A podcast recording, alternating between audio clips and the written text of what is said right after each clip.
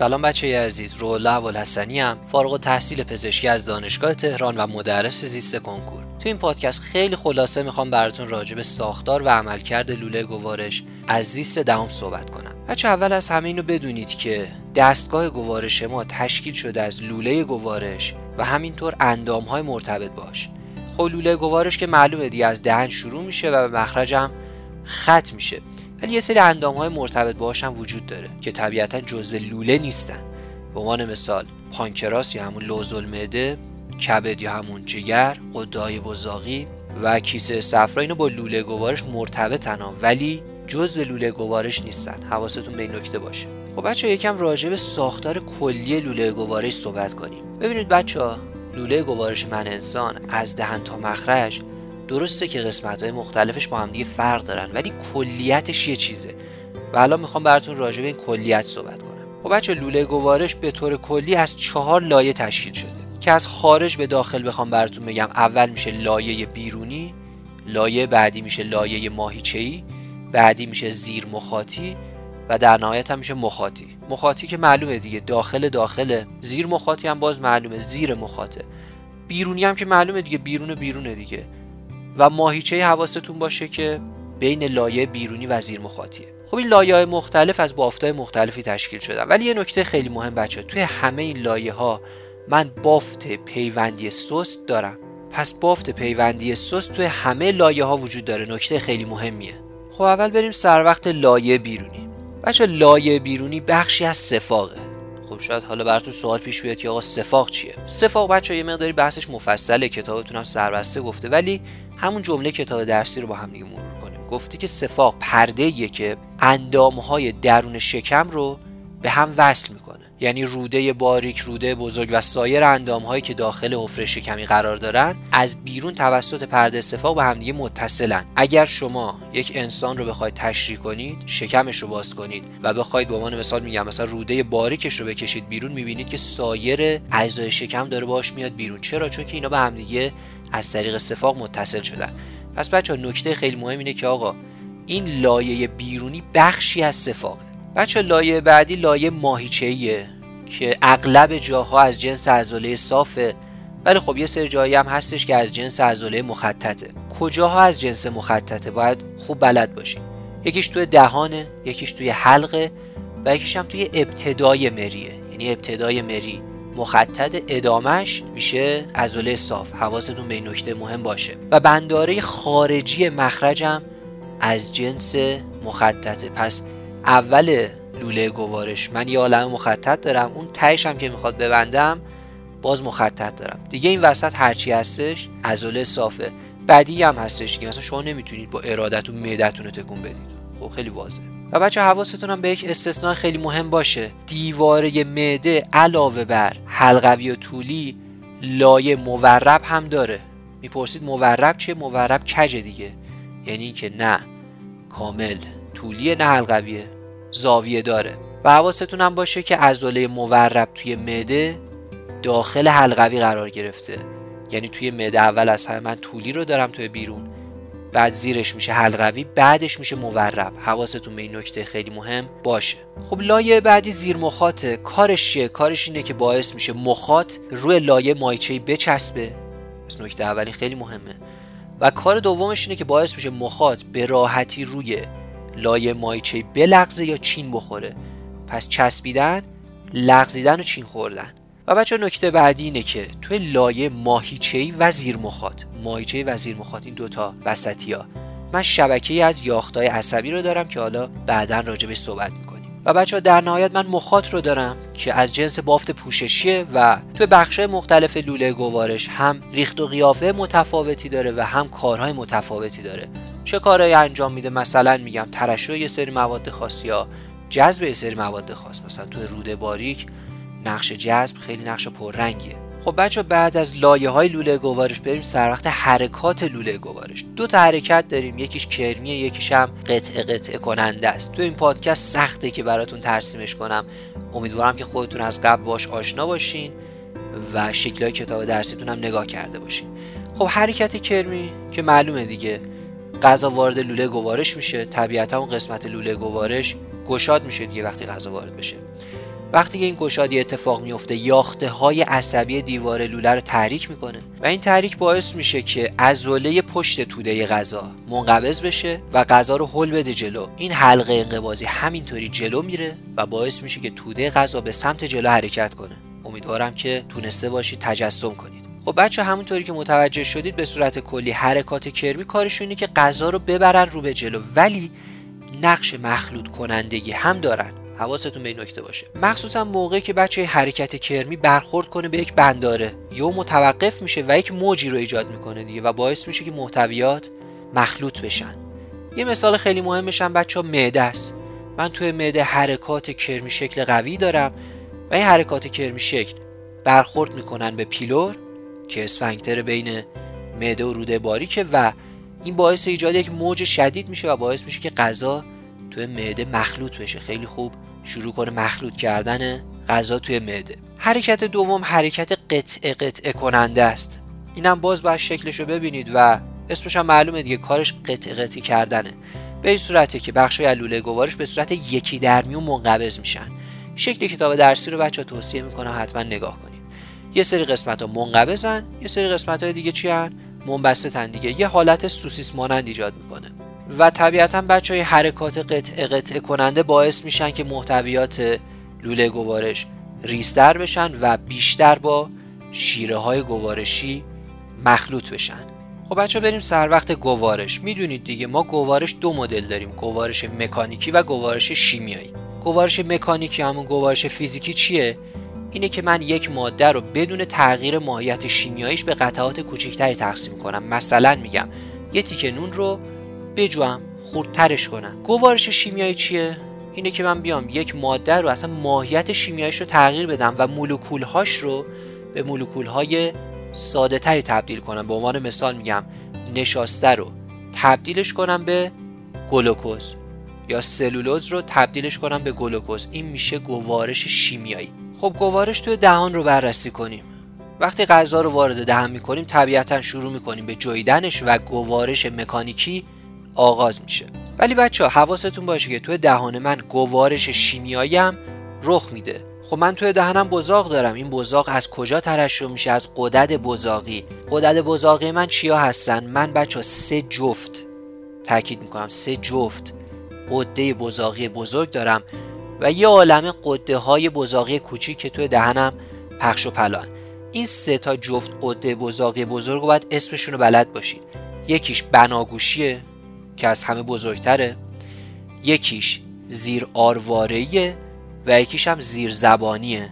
پس یک جفت بناگوشی یک جفت زیر آروارهی و یک جفت زیر زبانی. خب گفتیم که اینا بزاق ترشح می‌کنن. بزاق از چی تشکیل شده بچه ها ترکیبات بزاق. طبیعتا اولیش آبه بعدش یون هاست بعدش یه سری آنزیم هاست مثل آمیلاز. آمیلاز چیکار می‌کرد؟ آمیلوز یا همون نشاسته رو تجزیه می‌کرد دیگه. و ترکیب دیگهش هم موسینه.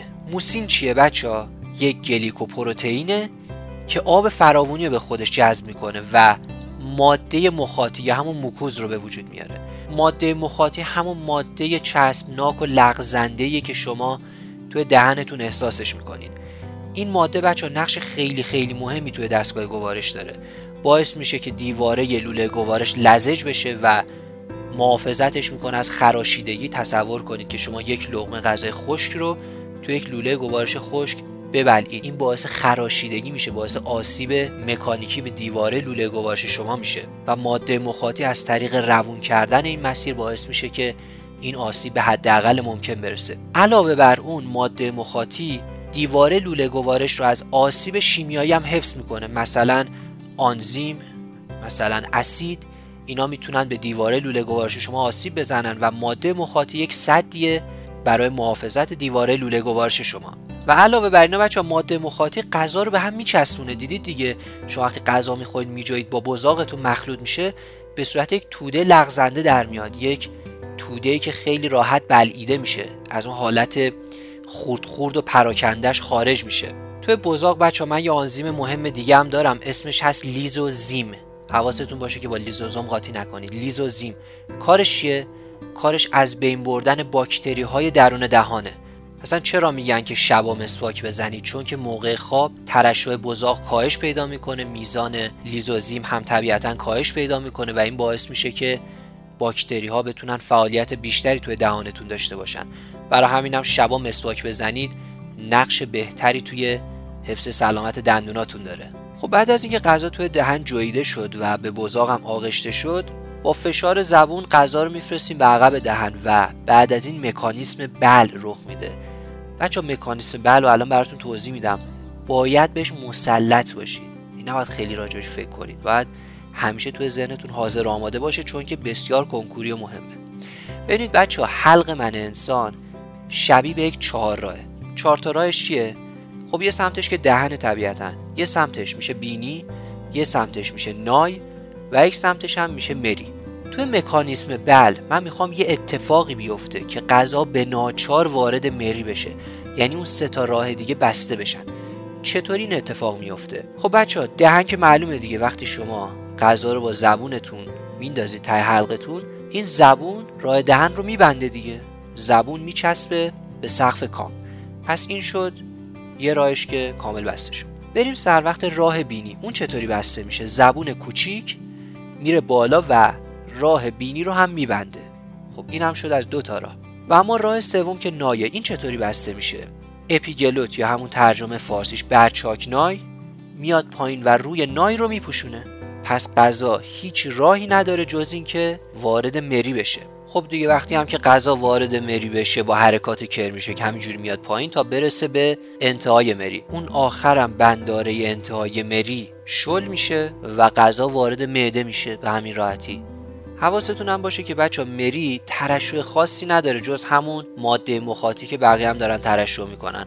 کارش هم گفتیم دیگه باعث میشه که حرکت غذا آسونتر بشه و محافظت از اینجور صحبت ها بریم سر وقت گوارش تو مده اول اینو بهتون بگم که نکاتش خیلی زیاده و من فقط می‌خوام یه خلاصه بهتون بگم. بچه خب معده پر از چین خوردگیه و این چین خوردگی ها باعث میشن که گنجایش معده زیاد باشه. وقتی که غذا واردش میشه این چین ها باز میشن و می‌تونه غذای زیادی رو توی خودش جا بده. گفتیم که آقا دیواره مایچهش سه لایه داره یک مورب هم بهش اضافه میشه و قدرت حرکات کرمی شکلش خیلی زیاده. شروع می‌کنه اسید ترشح کردن آنزیم ترشح کردن حرکات قوی از خودش نشون میده و در نهایت غذا رو تبدیل می‌کنه به یه چیز حالت سوپ مانند که بهش میگن کیموس. و بعد از اونم که پیلور باز میشه و میرزه توی دوازده دیگه. دوازده هم بخش ابتدایی روده باریک دیگه بخش سی شکله. حرف سی انگلیسی.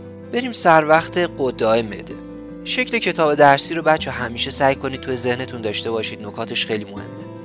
اول اصلا من حفره معده رو می‌بینم که سری سلول های خاکی رنگ رو نشون داده توی شکل کتاب درسیتون. این سلول ها چی هن؟ یاخته پوششی سطحی هن. کارشون چیه؟ کارشون ترشح ماده مخاطی و بیکربناته چرا بیکربنات؟ برای اینکه محیط معده شدیدن اسیدیه و باید یک لایه محافظی داشته باشه تا خود معده آسیب نبینه برای همینم ماده مخاطی داره و بیکربنات این بیکربنات می‌تونه با اسید مقابله کنه آنزیم های معده کم نیستن و باید یک لایه محافظ وجود داشته باشه هم در مقابل اسید و هم در مقابل آنزیم بچه اینو کلا بدونید. معده شاید مخوف در این قسمت لوله گوارش باشه چون خیلی اسیدی و وحشتناکه. اگر همین محتویات مثلا میگم وارد مری بشن که میشه ریفلاکس شدیدن به مری آسیب می‌زنه.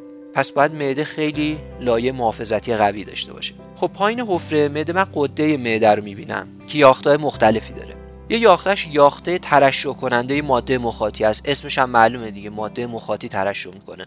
ماده مخاطی هم که بچه ها گفتم گلیکوپروتئین موسینه که آب جذب می‌کنه و ماده مخاطی رو تشکیل میده. خب علاوه بر اونها من چی دارم؟ یاخته اصلی دارم که توی عمق قده معده قرار گرفته توی پایین ترین قسمتش. یاخته اصلی چیکار می‌کنن؟ آنزیم های معده رو ترشح می‌کنن. پس بچه آنزیم مال یاخته های اصلیه. یکی از مهمترین آنزیم ها پپسینوژنه. پپسینوژن چیه؟ بچه پیشساز های معده رو به صورت کلی میگیم پپسینوژن. پس یه آنزیم خاص نیست یه گروه آنزیمیه. اسمش هم معلومه دیگه پپسینوژن. ژن یعنی تولید کننده. پس پپسینوژن در نهایت پپسین رو به وجود میاره. پپسین چیه؟ به صورت کلی های معده رو میگیم پپسین. خب نکته بعدی اینه که بچه پپسینوژن در اثر دو تا ماده تبدیل میشه به پپسین. اولیش HCl ه و دومیش پپسینه خیلی جالبه بچه ها یعنی همون پپسینی که در اثر پپسینوژن به وجود اومده دوباره خودش باعث میشه که پپسینوژن بیشتری تبدیل بشه به پپسین. یعنی یک سیکل مثبت و باعث میشه که این فرایند با سرعت بیشتری جلو بره. خب بچه توی قده معده من یاخته کناری رو هم می‌بینم. تعدادش از بقیه کمتره ولی اندازش از همه درشتره. نکته خیلی مهمیه. پس بزرگترین سلول قده معده یاخته کناریه. یاخته حاشیه‌ای هم بهش میگن. کارش چیه؟ دو تا کار خیلی مهم انجام میده. یکیش ترشح اسیده. ترشح هایسیل اسید معده توسط یاخته کناری ترشح میشه. و کار دومش چیه؟ ترشح عامل یا همون فاکتور داخلی معده اینترنال فاکتور هم بهش میگن. خب کار این عامل داخلی معده چیه؟ بچه ها فاکتور داخلی معده برای ورود ویتامین B12 تاکید می‌کنم. برای ورود ویتامین B12 به یاخته های روده باریک ضروریه. یعنی چی؟ یعنی که اگر شما عامل داخلی معده نداشته باشی جذب ویتامین B12 مختل میشه. ویتامین B12 کجا به کار میومد توی خونسازی توی ساختن گلوبول های قرمز. بچه ها می‌دونیم که توی ساخت گلوبول های قرمز سه تا ماده خیلی مهمن. یکیش آهنه یکیش فولیک اسیده و یکیش هم ویتامین B12 پس بچه اگر یاخته های کناری آسیب ببینن به هر دلیلی مثلا میگم یک بیماری خودیمنی که میره حمله می‌کنه به یاخته های کناری یا اینکه نه یه نفری معدهش رو ورداشته یا قسمت خیلی زیادی از معدهش رو ورداشته مثلا بر اثر سرطان معده. این فرد توی جذب ویتامین B12 دچار مشکل میشه و به تبعش دچار یک کمخونی یا همون آنمی میشه. موضوع بعدی بچه برگشت اسید معده است یا همون ریفلاکس. با رفلکس قاطی نکنید. ریفلاکس. این داستانش چیه؟ گفتیم که ما انتهای مری یه بنداره داریم که این بنداره مانع برگشت محتویات معده که خیلی اسیدی و خطرناکن به مری میشه. حالا تصور کنید که این بنداره خوب کار نکنه انقبازش خیلی جوندار نباشه. چه اتفاقی میفته؟ محتویات معده پس زده میشن به مری و مری شدیدا آسیب پذیر در مقابل این محتویات اسیدی و آسیب می‌بینه. بچه نکته هم؟ فکر کنم جا انداختم. حواستون باشه که بافت پوششی مری سنگ فرشی چند لایه است ولی بافت پوششی معده و روده استوانه تک لایه است. البته اینا رو توی فصل قبلی گفتم ولی گفتم که یک بار مرور بشه. حالا چه عواملی باعث ریفلاکس میشن؟ سیگار کشیدن الکل رژیم غذایی نامناسب استفاده بیش از اندازه از غذاهای آماده و تنش و اضطراب از علتهای بچه ریفلاکسن. بچه بازم تاکید می‌کنم که جزئیات این موضوعات زیاده و ما فعلا به همین خلاصه بسنده می‌کنیم. و اما گوارش توی روده باریک. نکته اول اینه که کیموس بچه به تدریج نه یهویی به تدریج وارد روده باریک میشه و یه سری عوامل باعث میشن که گوارش پیدا کنه دیگه. این عوامل چیا یکی شیره های روده و پانکراسه یکی صفرا و یکیش هم حرکات روده است. خب حرکات روده بچه باعث میشن که گوارش مکانیکی رخ بده کیموس به جلو حرکت کنه و اینکه باعث میشه کیموس تو سراسر مخاط روده باریک گسترونده بشه اینجوری پخش بشه. و اینم بدونید بچه روده باریک سطح تماس فوق زیادی داره. موضوع بعدی شیره روده است. بچه روده باریک شیره ترشح می‌کنه. و شیره شامل چیا هست؟ طبیعتا اولیش آبه که به ذهن هممون میاد. بعدش موسینه که باعث ایجاد ماده مخاطی میشه. یونهای مختلف هم توش هست از جمله بیکربنات. که طبیعتا نقش محافظتی می‌تونه داشته باشه چون کیموس اسیدیه و آنزیم. یه سری آنزیمایی که توی گوارش نقش دارن. بریم سر وقت صفرا که طراح کنکور همیشه عاشقش بوده و هست. نکته اول اینه که آقا صفرا رو کیسه صفرا تولید نمی‌کنه بچه ها. صفرا رو کبد تولید می‌کنه ولی توی کیسه صفرا ذخیره و تقلیز میشه. بچه نکته بعدی اینه که صفرا آنزیم نداره ولی به گوارش کمک می‌کنه. به این صورت که صفرا میاد قطرات چربی رو به ذره‌های کوچیکتری تقسیم می‌کنه و این باعث میشه که آنزیم های گوارشی بهتر روش اثر کنن. پس یه جورایی گوارش مکانیکی داره انجام میده. خب گفتیم که صفرا بیکربنات هم داره. پس این بیکربنات می‌تونه یه مقداری اسید کیموس رو خونسا کنه. کلا بچه این تو ذهنتون باشه که از دوازده به بعد همه می‌خوان کاری کنن که این اسید کیموسه خونسا بشه. پانکراس میاد وسط صفرا میاد وسط.